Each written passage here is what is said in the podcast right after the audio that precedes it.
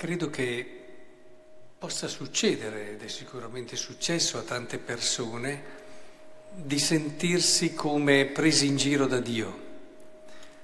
E, e in effetti in questa situazione credo che l'impressione che ha avuto questa persona, che ha avuto amici straordinari, amici che hanno scoperchiato il tetto, che hanno dimostrato di tenerci a che incontrasse Cristo perché potesse ricevere il miracolo della salute, eh, dopo tutto questo lavoro, sentirsi dire ti sono perdonati i tuoi peccati. Cioè, non sono mica venuto qui per questo.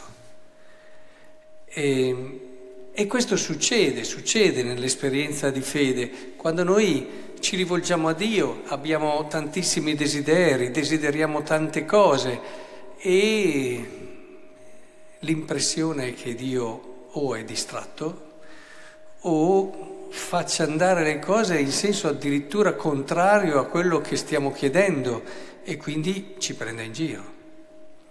Ecco, credo che sia molto importante questo brano perché ci dà un criterio fondamentale, cioè Gesù non guarda quello che chiediamo, ascolta, ma soprattutto fa quello di cui abbiamo bisogno. Pensate se, adesso qui il contesto è particolare, però questo stizzito e i suoi amici offesi l'avessero preso su e fossero andati via subito.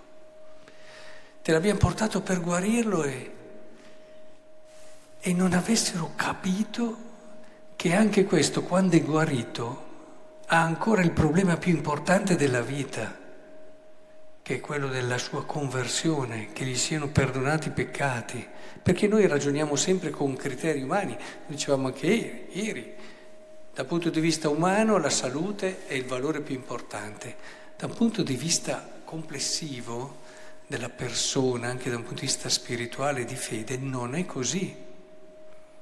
Rimane importante, ma non il più importante.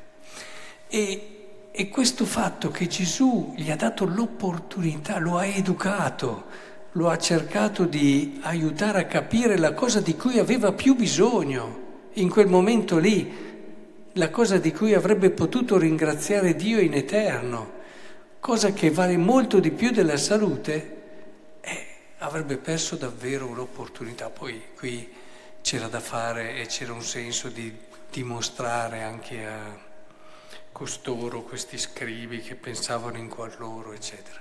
Però credo che sia importante avere questo stile davanti a Dio. State tranquilli, se voi chiedete qualcosa a Dio, ce lo ha scritto, ce lo ha scritto e ce lo ha promesso, Lui ascolterà e esaudirà non necessariamente quello che chiediamo, ma ciò di cui abbiamo più bisogno. Questo è sicuro, questo è sicuro. E se a volte non risponde immediatamente a quello che state chiedendo, fatevi una domanda. Che cosa mi sta dando di più grande? Che cosa mi sta dando di più grande rispetto a quello che chiedo io? È vero, uno può essere anche stizzito e dire ma non mi interessa quel più grande, io voglio quello. E in questo Dio dimostra personalità.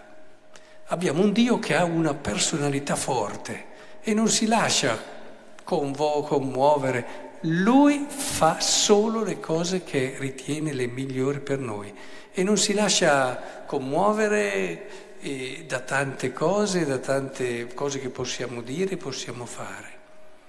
Quindi la cosa più importante quando noi chiediamo non è quella se vediamo che Dio non ci esaudisce o fa addirittura cose contrarie a quello che chiediamo di sentirsi presi in giro, ma è quella di farsi una domanda qual è la cosa più grande che mi sta donando Dio adesso? Fosse anche la conversione, fosse anche il capire e il comprendere le cose che sono davvero più importanti.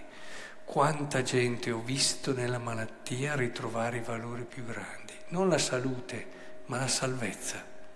E tra le due, diciamocelo, è che non è sempre così immediato. Ecco, lasciate che il Signore in questo vi guidi e vi lasciatevi anche guidare da questa fiducia estrema verso il Signore. Dio non vi deluderà mai se lo sapete accogliere. È un Padre stupendo. Questa è la nostra certezza. Ti alzi al mattino e hai questa certezza. Come fai a non vivere sereno?